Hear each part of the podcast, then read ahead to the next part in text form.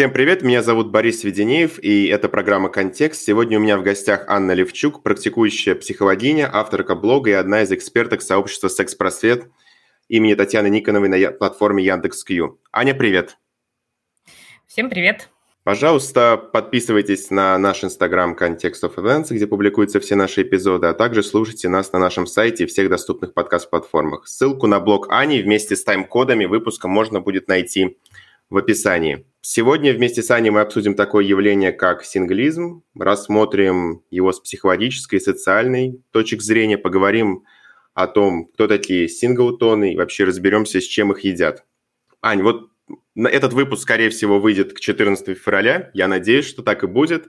И 14 февраля – это такой традиционный день, когда толпы людей бегут в магазины, скупают огромное количество шоколадных конфет, э, и цветов. Плюшевых мишек. Плюшек, плюшевых мишек, да, подарков. Все это потом выкладывается бешеными количествами в Инстаграм.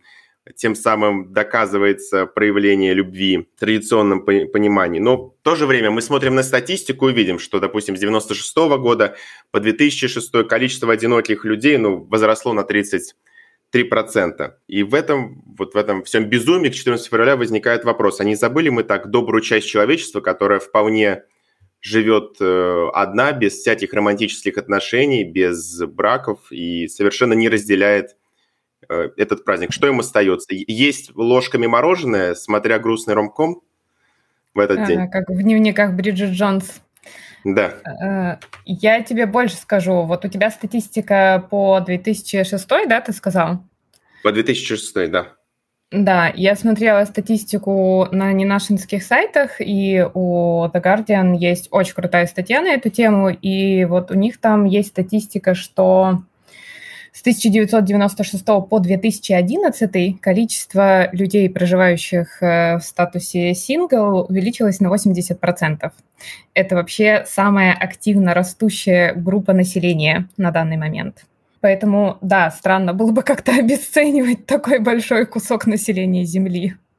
Но вот когда мы, вот когда мы отмечаем такой социальный эксперимент, некий социальный сдвиг, что большое число людей начинает, причем разных возрастов совершенно, в разных э, географических локациях начинают жить отдельно, мы должны, как говорится, определиться с терминами. Вот что вообще такое синглтоны, которые предпочитают э, традиционные отношения, не то что жизни в одиночестве, а жизни без них? Как их нам корректнее определить? Вот я, кстати, когда к этому готовилась, я поняла, что где бы ни обсуждалась эта тема, мы немножко смешиваем а, два разных формата. А, всегда, когда об этом говорится, мы как будто в одну группу забиваем такие категории, как люди, живущие одни, ну, то есть то, что в социологии называется там типа одно домохозяйство, да, которое либо состоит из нескольких людей, либо из одного человека. А с другой стороны, мы это как будто автоматически совмещаем с людьми, не состоящими в романтических отношениях. Но на самом деле, если подумать, в современном мире это могут быть две разные группы. Они где-то пересекаются наверняка, но мы знаем, и мы с тобой в конце об этом побольше поговорим, да, про то, что сейчас просто стало больше форматов отношений, и есть люди, которые могут вести вот это самое домохозяйство в одиночестве, но при этом состоять в разных видах отношений, в том числе и романтических. А, поэтому на чем мы сегодня больше сфокусируем свое внимание, я даже не знаю, потому что, ну, пока в сознании это очень слепленные категории. Ну да, потому что как-то в традиционной модели считается, что проходит определенный какой-то период романтических отношений, и дальше, если это не переходит к браку, то это, по крайней мере, переходит к совместному сожительству. Тогда такой вопрос. Вот здесь мы не можем четко отделить, но у некоторых людей происходит еще более странная, странная подмена терминов, и они считают синглтонов такими затворниками, которые полностью оградили себя от всех социальных контактов, сидят у себя в отдельно взятом домохозяйстве и никак не взаимодействуют с миром. Так ли это? Или это другая категория людей? А, то, о чем ты сейчас говоришь, это скорее то, что называется в современном мире термином хикимори. Это mm-hmm. такой японский термин прижившийся во всем мире. Вот затворники — это хикимори, это люди, которые прям уходят в затворничество, где есть я, где есть там мой компьютер, и, в общем-то, Не знаю, насколько им с этим окей, но по, по поводу хикимори я просто не искала много информации, но затворничество – это про другое. Когда мы говорим про классических синглтонов западного мира, то мы там увидим совершенно обратную тенденцию. Люди, которые не состоят в романтических отношениях, вероятнее всего будут обладать большим количеством социальных связей и ну, с более развитыми. То есть люди, которые не состоят в романтических отношениях, не супруги, которые не в паре, у них ближе отношения с большим количеством друзей, они ближе поддерживают семейные связи со своими родственниками, они ближе поддерживают связи со всякими, а, не знаю, социальными, э, ну, в общем, кружки по интересам, назовем это так. Там да. разные тусовки, разные клубы по интересам, что угодно. Ну, то есть люди, которые проживают в парах, они в этом плане более затворники, чем те, кто предпочитают не строить этих романтических отношений, ну или как минимум не съезжаться со своими партнерами. Ну вот мне кажется, что это некоторая путанность в терминах, которую вот мы сейчас с тобой обсудили. Это одна из, одна из форм проявления синглизма, который, как и слово, собственно, и термин синглтон – вел социолог Эрик э, Кляйнберг, если ты его знаешь. У него прямо, по-моему, если погуглить в интернете, это единственная, единственная его книга «Жизнь Сова», на которую все постоянно ссылаются. И вот он, собственно, вел и термин синглтон, и термин э, синглизм, определив его как системную дискриминацию на разных уровнях, на бытовом, на государственном, одиноких людей, так как и тех, кто не состоит в романтических отношениях, так и тех, кто просто ведет домохозяйство самостоятельно. Но прежде чем мы перейдем к синглизму, вот все-таки ты психоводине, хочется с тобой поговорить, почему, какие есть личные причины у людей выбирать подобный образ жизни. Вот ты делал опрос в своем блоге, что говорят твои подписчики и подписчицы, как они вообще для себя это объясняют? И какой процент среди них синглтонов? По проценту сказать не могу, я эту статистику не подводила, я скорее глянула на общие тенденции, и один из самых распространенных ответов, почему люди не состоят в отношениях, он так или иначе был про то, что на данный момент я не нашел или не нашла подходящего партнера или партнерку. Ну, то есть не, не нашелся тот самый человек. А вторая популяр, популярности причина? Были убежденные такие, знаешь? Я бы не сказала ну, по крайней мере, из тех, кто отвечал у меня, таких прям убежденных не было. Ну, то есть люди писали, что им окей в своем статусе, но вот э, с кем-то искры просто не возникло, поэтому вот я покажу вот так. Кто-то писал, что отношения только закончились и хочется какой-то передышки попробовать пожить без этого. Кто-то писал про то, что есть некоторые проблемы с самооценкой, ну, то есть были такие грустные комментарии на тему того, что а, там, мне кажется, что я никому не нужна или никому не могу понравиться. Ну, такое тоже есть. Но нам важно понимать, что эта группа людей, как и любая очень большая группа людей, очень разнородная. И у людей могут быть совершенно разные причины в каком-то смысле выбирать. Вот э, историю про то, что не нашелся нужный партнер, я все-таки тоже в каком-то в каком-то смысле воспринимаю как выбор. Ну, то есть выбор не вступать в те отношения, которые меня не устраивают. Вот ты затронула тему самооценки. И такое есть расхожее вообще мнение, что как-то люди, которые сторонят, ну не то, что сторонятся, они вступают в отношения или, как ты сказала, более избирательны в отношениях, как-то пытаются найти более подходящего к себе человека, вот их клеймят асоциальными, неудовлетворенными, вот говоря, ну, могут даже сказать про проблемы с самооценкой, про невротичность. С психологической точки зрения, так ли это? Можем ли мы сказать, что люди, которые нет постоянно, не состоят в долгосрочных отношениях, вот страдают невротичностью, неудовлетворенностью? Вот такой прямой корреляции про то, что люди не в отношениях, они какие-то более невротичные, как группа, или, не знаю, что угодно, более несчастные, более менее удовлетворенные жизнью, ее нет. И, скорее всего, не будет потому что если есть такая тенденция, и если она так э, бурно сейчас развивается, на то есть свои причины. И как мне понравилось э, вот в этой гардиновской статье, один из ответов э, на вопрос, почему, почему так, самый простой ответ – это потому, что люди себе могут это позволить. Про психологические причины можно говорить в более каких-то сегментированных, скажем так, э, форматах. Допустим, одно из исследований, которое я нашла, пока готовилась вот к нашему с тобой разговору, э, было про исследование людей, не состоящих в отношениях, э, и их поделили на три группы по критерию привязанности, по типу привязанности. Думаю, ты знаешь, что это такое, типы привязанности. Да. Есть у нас избегающий, есть тревожный, и есть там дезорганизованный и надежная привязанность. Mm. Они почему-то выделили только три. Ну, то есть они поделили свою выборку на три сегмента. Люди с избегающим типом привязанности, с тревожным и, соответственно, с надежной привязанностью. И выяснили, что в каждой группе есть свои тенденции, есть свои особенности психологические, которые, ну, там целью исследования было именно прогнозирование того, как э, вот этот статус э, single person повлияет на жизненное благополучие и на удовлетворенность жизнью. В каждой группе есть свои фишки. Люди с избегающим типом привязанности в общем-то, скорее всего, они поэтому и не в отношениях, потому что на близкие отношения сразу срабатывает сигнал тревоги, и человеку очень хочется э, начать перебирать лапками от другого, потому что это становится невыносимо. И там в силу вот этих особенностей люди там могут рушить отношения, уходить из них и так далее. Они будут в большей степени, скажем так, воинственно защищать свой вот этот mm. вот сингл-статус и с большей какой-то воинственностью доказывать, что а у них все хорошо, и им другого не надо. Они будут менее связаны также с э, поддерживающим социальным кругом другим, да, то есть они в силу этих же особенностей, скорее всего, будут плохо выстраивать дружеские поддерж... Э, поддерживающие отношения и другого рода отношения. Вот у них э, из всех групп прогноз самый отрицательный, Касательно количества вот этих людей с избегающим типом привязанности в числе синглтонов, которых изучали, их, их больше, меньше? Про процент ничего не было сказано.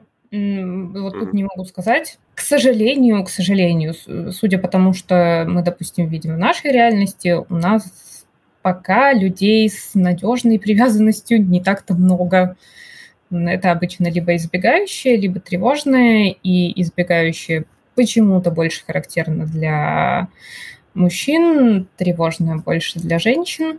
Ну, для обывателей, скажем так, не все, допустим, я думаю, и наши слушатели и слушательницы не все знают вот эти типы привязанностей. Это понятие это смешивается. То есть берется избегающий тип привязанности как, некая, как некая крайность, и, соответственно, смешивается с понятием э, сингл-статуса, и вот начинается дальше такое стигматизация, при, при, привязывание ярлыков не к самому типу привязанности, не к человеку конкретно, а в общем, то есть появляется обвинение в эгоцентризме, какой-то эмоциональной неблизости, эгоистичности. Корректно ли такое сравнение? Вот я думаю, что такие обобщения и такие упрощения, они да. не, никогда не могут быть корректны. Если мы берем довольно большую группу людей, а мы сейчас понимаем, что мир стремительно вообще несется в сторону того, что single person становится все больше и больше, ну, не может быть это однородная группа. Э, я не могу сказать, сколько там по процентам, да, тех вторых и третьих, но это абсолютно точно не будет какого-то сильного перекоса в одну из групп. Как у нас в, коли... ну, в категории single people будут вот эти вот три категории, и, скорее всего, четыре там еще дезорганизованы, ровно также в числе людей, которые состоят в отношениях, будут и люди с избегающим типом привязанности, с тревожным, с надежной привязанностью и с дезорганизованной. То есть, как, то есть, как мы видим, это не влияет. Вот именно те самые категории, которые, собственно, и характеризуют поведение человека в отношениях, типа привязанности, ну, зачастую мы как-то их можем к этому свести, они не зависят от того, живете ли вы в браке 20 лет, или вы э, являетесь, являетесь поклонником или поклонницей сингл-статуса, это ни на что не влияет. Можем ли мы сказать, что вот сингл-персоны менее как-то ответственно подходят к отношениям? Потому что у нас считаются традиционные отношения, которые моногамные, традиционные, длинные, долгие, таким символом ответственности, четкого и подхода к делу. Можем ли мы сказать, что сингл-персоны, они такие, знаешь, ну, разнузданные эгоисты, которые не хотят тратить свое лишнее время и вот предпочитают собственный комфорт? Я не думаю, что э, есть такая связь, потому что тогда мы бы говорили, ну, скорее о том, что вот э, все люди, которые условно вступают в mm-hmm. долгосрочные relationships, они там какие-то супер ответственные по сравнению с теми, кто в них не вступает.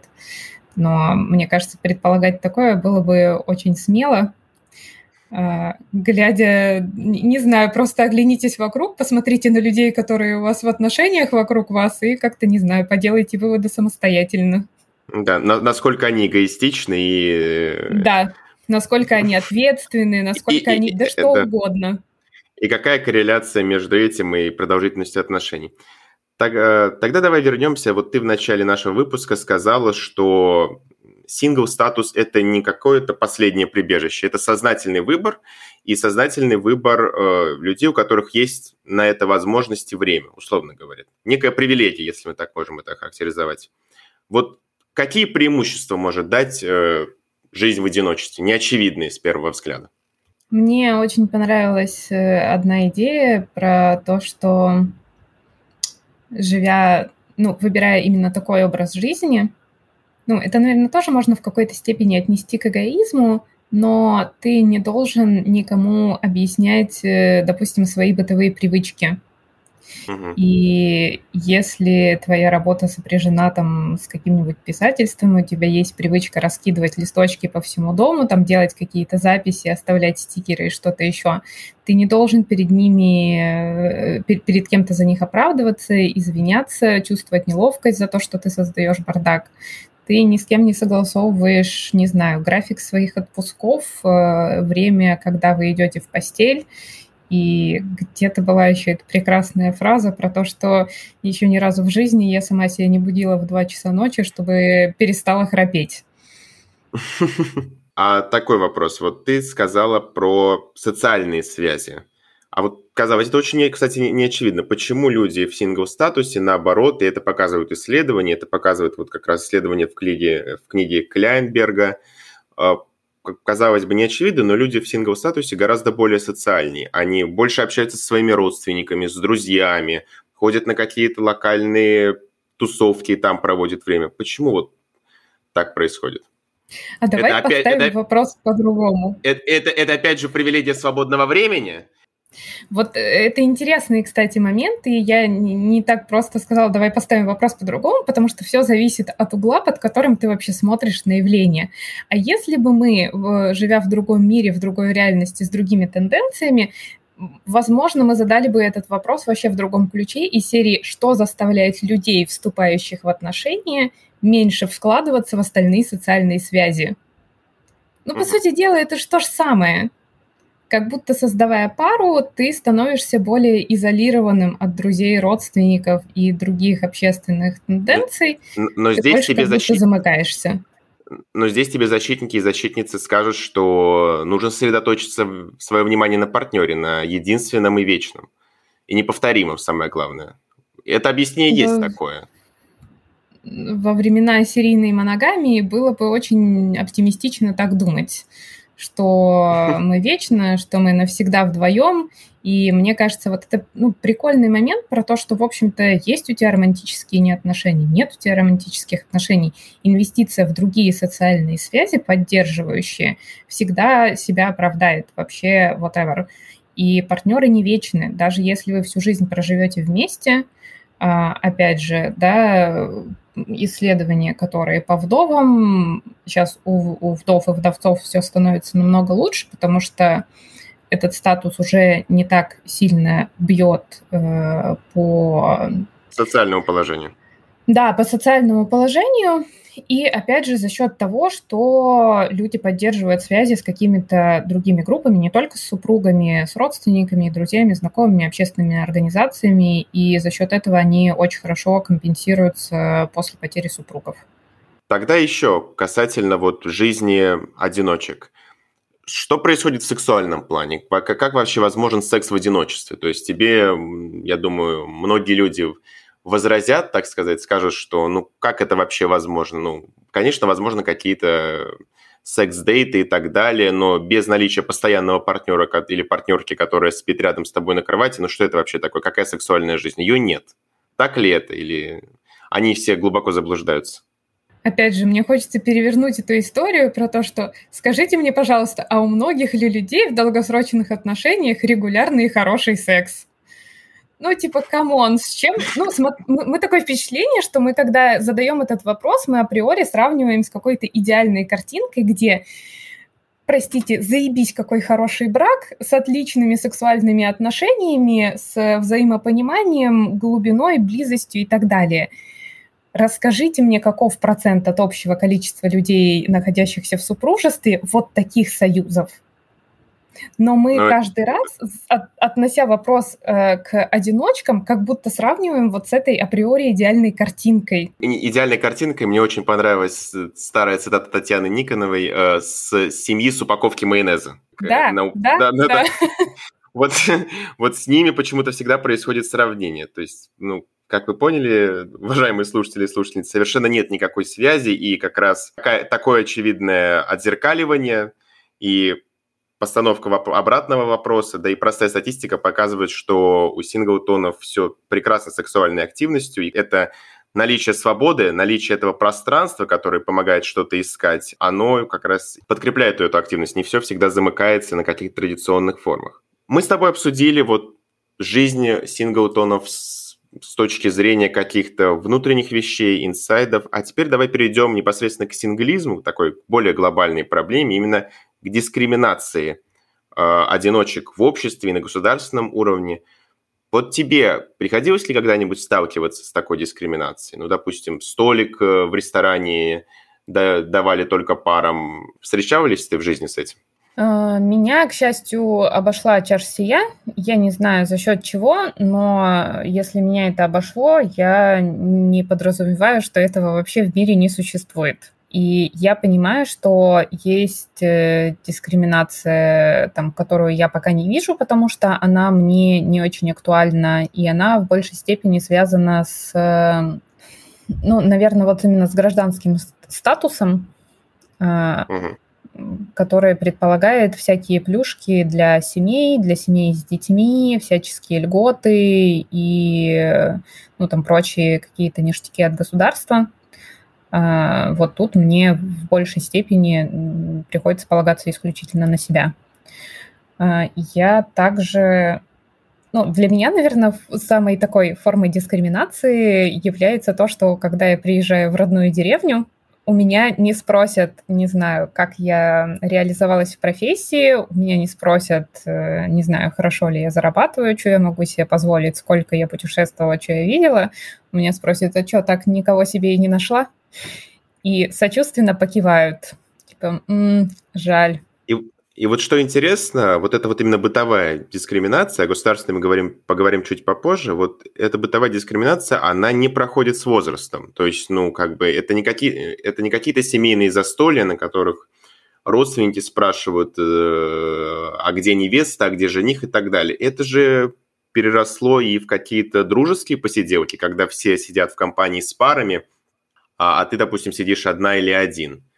Вот как тебе кажется, почему с возрастом это не, не ушло? Почему все равно до сих пор у людей вот четкая ассоциация? Есть партнер, есть партнерка, значит все хорошо. Нет, значит что-то не так. Надо спасать. Вот я не знаю, почему до, до сих пор бытует это мнение и так и не вытравилось про что-то не так. Причем оно бытует как и у людей, состоящих в отношениях, так и, мне кажется, у самих одиночек, про то, что, ну вот, если я до сих пор там себе не нашел или не нашла, то, видимо, со мной какие-то проблемы. Почему это так стойко, я думаю, нам еще предстоит об этом узнать. Этот, этот, этот бытовой уровень, он же, он же распространяется и на, вот, на государственную политику, как ты сказала, потому что мы видим, как допустим, парам или даже если у пары нет детей, все равно им оказываются какие-то льготы и на уровне социальных льгот, и на уровне налоговых льгот. Мы, вот, кстати, хочу разрушить распространенный миф, который, наверное, все почему-то себе приняли на вооружение, что синглтоны живут богато. То есть, когда у тебя нету партнера или партнерки, ты тратишь как-то меньше денег и, соответственно, живешь счастливо, купаешься в деньгах. Но вот нам статистика показывает, что одинокие женщины и мужчины это мы судим, можем судить по США, зарабатывают гораздо меньше в некоторых случаях, потому что компания им не дает дополнительные привилегии, опять же, из-за вот этой государственной дискриминации. И тратят э, гораздо больше, чем люди в, в отношениях. переходя к, вот, к такому социальному государственному, мы привыкли, что экономике государству выгодна вот эта вот прочная э, ячейка общества. И мне очень понравилась цитата Екатерины Шульман, ее такой тезис нетривиальный, что э, однополые браки – это консервативная мера в какой-то, в какой-то степени. Потому что социология сейчас нам дает совершенно другую картину. Мы видим, что люди вообще не живут в браках, вообще не живут в устойчивых каких-то семейных сообществах и в домохозяйствах, где больше двух человек. Вот как тебе кажется, возвращаясь опять к такой же глобальной статистике, насколько это будет дальше развиваться? Увидим ли мы больше синглтонов в России? Или это все так же будет сосредоточено в таких вот городах, в хабах типа Нью-Йорка? Э, недавно в издательстве Фонтанка.ру, кажется, был опубликован, были опубликованы результаты опроса Высшей школы экономики, про то, что каждая десятая женщина в России сейчас живет э, не, не, не, не с партнером.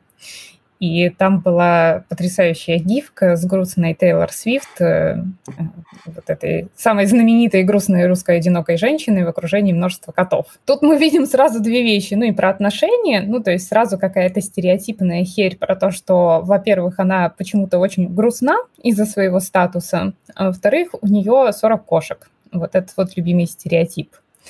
А, но я думаю, что с ростом возможностей а, будет действительно становиться таких людей все больше. Люди все меньше и меньше будут соглашаться на отношения ради статуса. Просто вот ради статуса, что эти отношения есть. И это такой, мне кажется, еще культурный сдвиг, потому что ну вот если говорить о причинах этих изменений, вот этот вот культ личности, культ индивидуальности, и если раньше для того, чтобы тебе развестись, тебе нужно было искать какие-то очень весомые причины и оправдания, то сейчас ты должен очень сильно оправдаться перед обществом и социумом за то, что ты находишься в отношениях, которые тебя не удовлетворяют.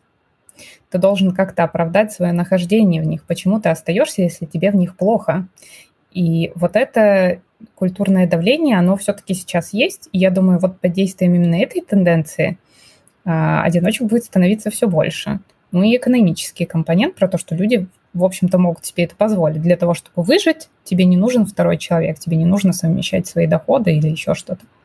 Ну вот этот твой интересный тезис, он перекликается с тезисами Полины Аронсон о эмоциональном капитализме в ее книге как раз то, что с позиции эмоционального капитализма, с, с позиции его стремления к максимальной эффективности и продуктивности отношений в плане их, так скажем, здоровости, как это сейчас принято говорить. То есть ты считаешь, что вот этот тренд на здоровость, тренд на то, что все, что-то в отношениях не работает, не устраивает, мы это не лечим, мы это разрываем и переходим в состояние э, сингл, вот этот тренд будет как раз приводить к большому количеству одиночек в мире? Я вот тут не согласна с э, тезисом про то, что мы это не лечим, мы это разрываем, потому что из того, что я вижу, вот этот же тренд на, не знаю, такая, знаешь, психологизация общества, популяризация uh-huh. психотерапии, она в том числе подразумевает, что пары вкладываются в отношения. Я вот, честно говоря, пока не вижу такого, чтобы люди сразу рвали, как только им что-то не нравится. Я, наоборот, вижу много стремления починить, договориться, проговорить, найти компромиссы и еще что-то. Хм. Поэтому, ну, я бы тут не была так категорична. Но в целом, мне кажется, да, когда люди будут вот в этом, на этом пути заходить в тупик, скорее всего, да, таких одиночек будет становиться больше. Когда мы говорим о сингл-статусе, о сингл-тонах, когда мы говорим о каких-то популярных поп-психологических терминах, особенно когда они когда их человек понимает не в процессе терапии, а в процессе каких-то кратких выжимок из книжек или из постов, мы неизменно скатываемся в такие две идеализированные картинки.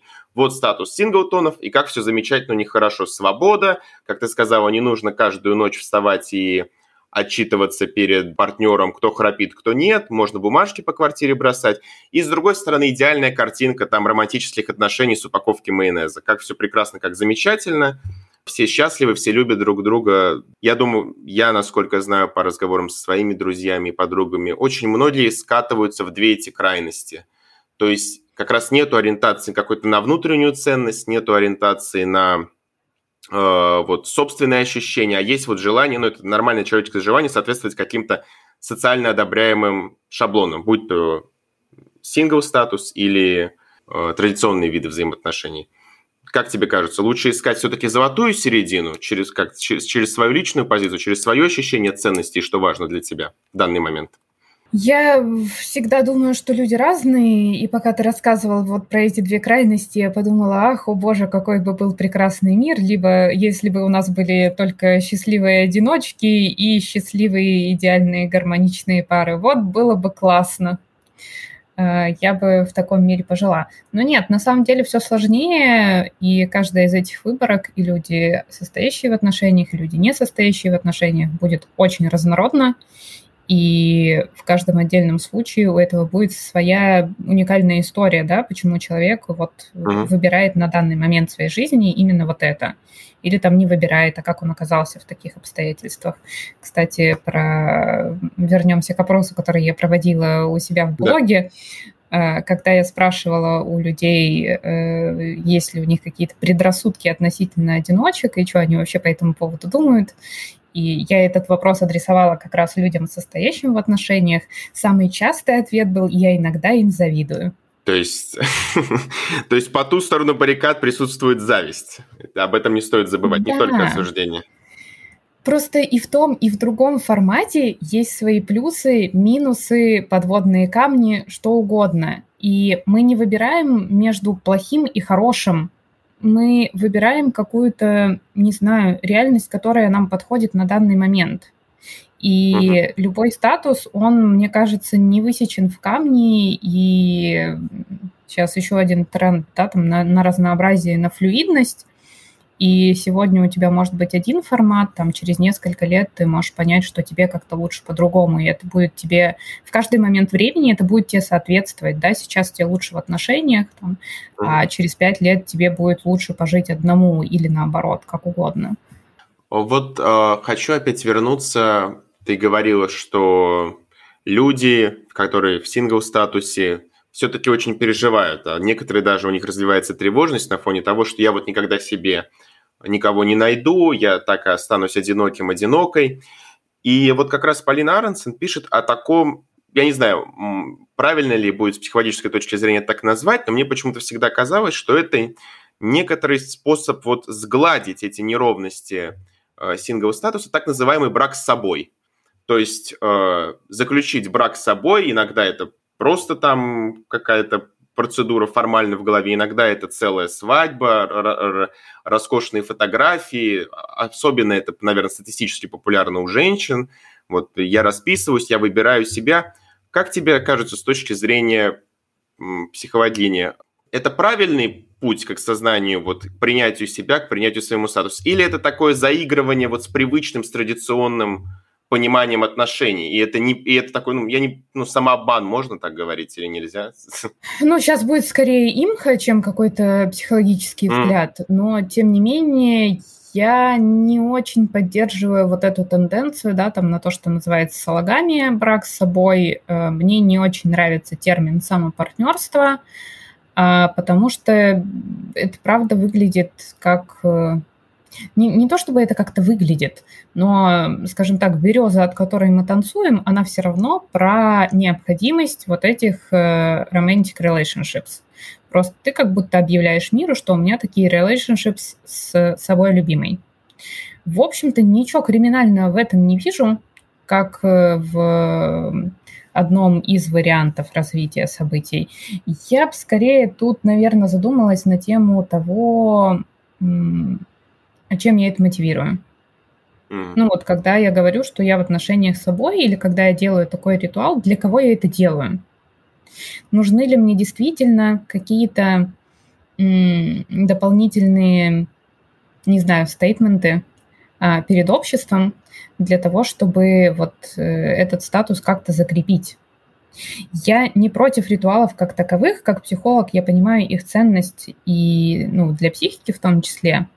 Но я бы тут, наверное, просто создавала другие ритуалы, которые не, про, не, не воспроизводят а, вот эту историю с белым платьем, клятвами, еще чем-то, а которые будут про самого человека.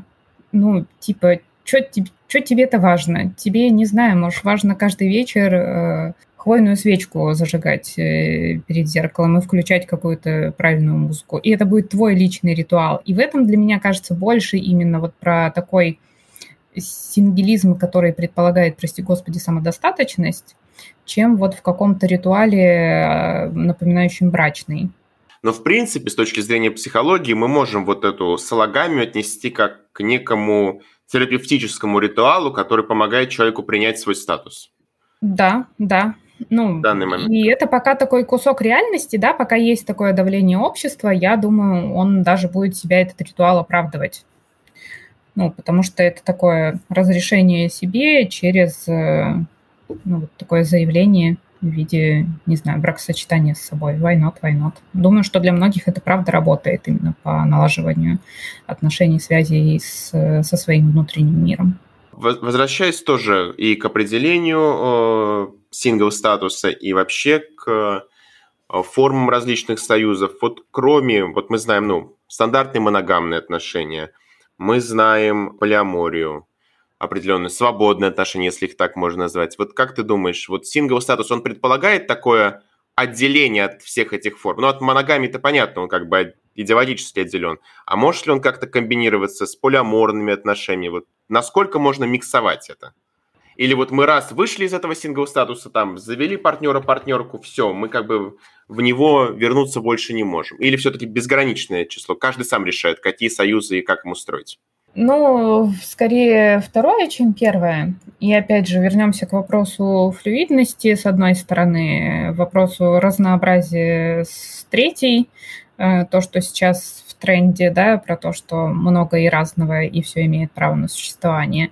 А еще, мне кажется, мы сейчас заходим на, в зону разговоров об идентичности.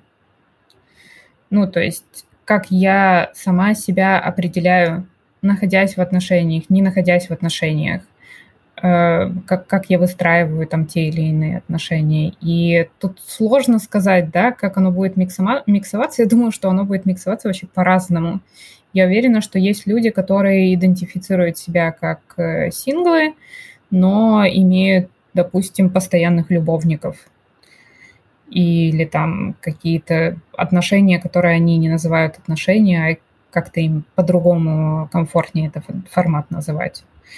Я думаю, что есть люди, которые поддерживают близкие доверительные отношения с кем-то и, возможно, даже ведут какое-то совместное домохозяйство, но при этом там нет вот этого романтического компонента и сексуального. И это тоже какой-то другой вид.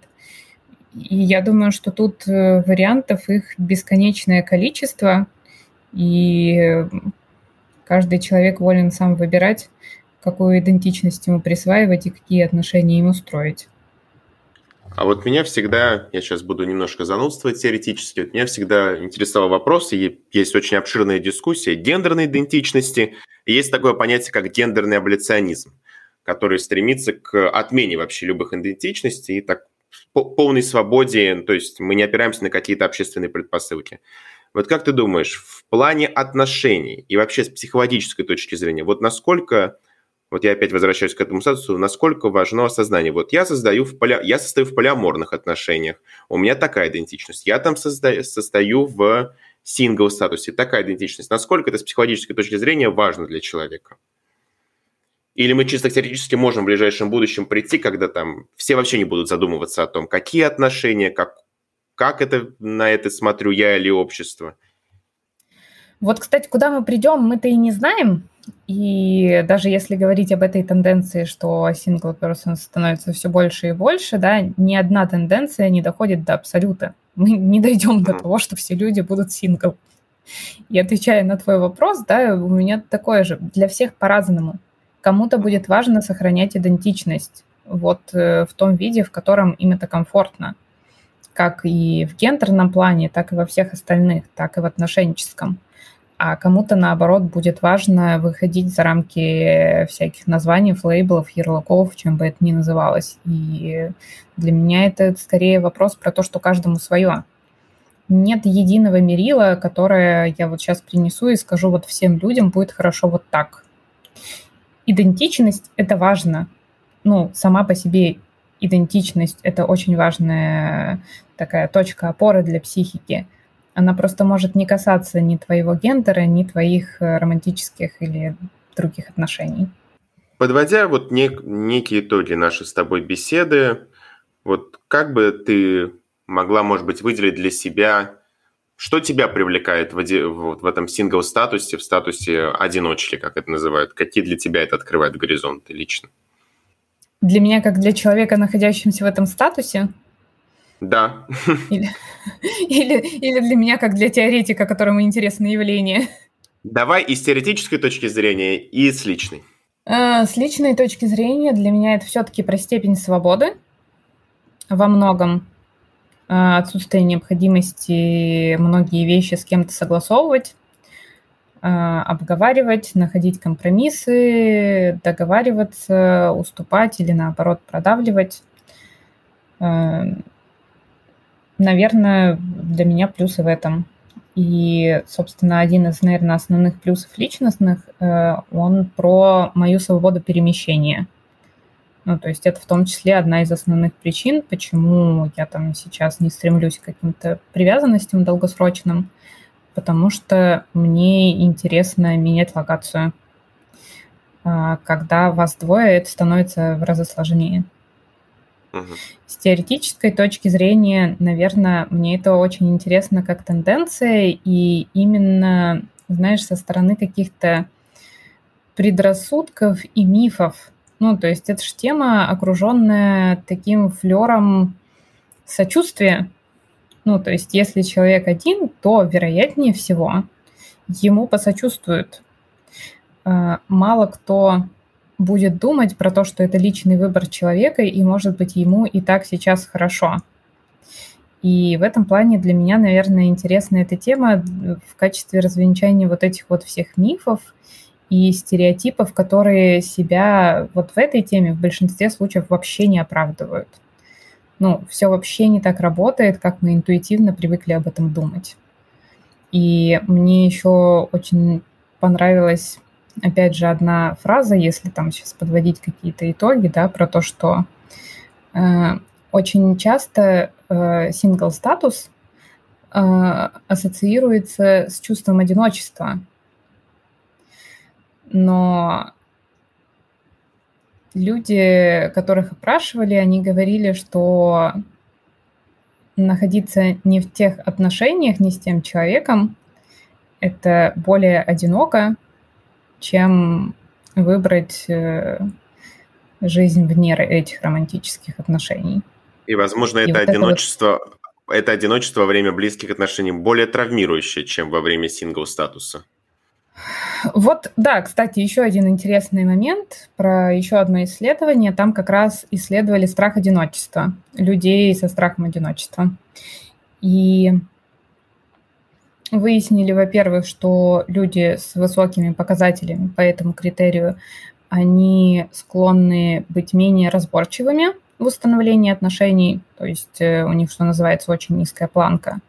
Они будут соглашаться на меньшее в уже имеющихся отношениях, но вещь, которая меня парадоксальным образом поразила очень сильно в этом исследовании, про то, что, ну вот, допустим, как бы как, как, как ты думаешь, да, вот эти вот люди с высоким уровнем страха одиночества, будут ли они несчастнее э, в плохих отношениях, или они будут более несчастны, если они одни? Ну, мне труд... я, говорю, я говорю, у нас с тобой очень похожий информационный пузырь. Я тебе скажу, что лучше одиночество, чем плохие отношения. Да, даже люди с высоким показателем страха одиночества чувствуют себя более несчастными в хреновых отношениях. Да, вот как, это, мне кажется, очень отрезвляющая мысль. А, и отрезвляющий в том плане, что она отрезвляет, что не нужно думать, что отношения – это какой-то спасательный круг, который кидается, и он сможет тоже, кстати, к этому относится, сможет вас спасти, вытащить из этого одиночества. Ну, как бы не думайте, что вот одиночество – это когда вы одни. Одиночество может быть, когда вас не понимают, не слышат, не разделяют ваши взгляды и убеждения – не хотят работать над этими отношениями. Это тоже определенная форма одиночества, может быть, не такая социально порицаемая, но она, но она есть. Я вообще думаю так, подводя итоги и завершая выпуск, что вот сингл-статус, э, он помогает какой-то момент все через него проходят, все расстаются, выходят из отношений, и он помогает э, осмыслить свои социальные связи, как-то переосмыслить свой круг лиц, с которым ты общаешься, сделать, может быть, выбор в пользу других людей. Я просто подумала, что это прикольно э, отражено в языке. Ну, вот по-английски можно сказать single, but not lonely. А в русском, ну, потому что сингл — это вот про единицу какую-то, да, а lonely — это именно вот про чувство одиночества. А у нас это все смешано у нас настолько скреплены эти понятия, что нам сложно даже как-то их разомкнуть ну, да, себя, нас потому что одно один, и то же слово один, используется. Да. Один одиночество, а все остальные, ну, соло, можно соло сказать, но это уже английское слово, это как-то э, далеко от русского mm-hmm. языка. Поэтому, завершая этот выпуск, вот мы поговорили с Аней о том, как люди осознают себя э, в сингл-статусе, какие тревоги, беспокойства они разделяют, как, э, что такое идентичность для них в, раз, в разных э, новых формах союзов и как они устроены, как происходит государственная и общественная бытовая дискриминация, э, тот самый синглизм, о котором все говорят. Поговорили также, почему салагами и вот этот миф о романтической любви – это вещи, казалось бы, на двух разных, э, по, по, по разные стороны баррикады, но они между собой очень связаны невидимой нитью. Я думаю, на этот выпуск, на этом наш выпуск подходит к концу. Э, спасибо, что нас слушали. Это была программа «Контекст». У меня в гостях была Анна Левчук, практикующая психологиня и экспертка сообщества «Секс-просвет» на Яндекс.Кью. Аня, спасибо тебе большое, что пришла. Обсудили такую важную проблему. Спасибо, что позвал. С вами был Борис Веденеев. Подписывайтесь на наш инстаграм и блог Ани по ссылке в описании, слушайте наши выпуски на всех подкаст-платформах и до встречи в эфире.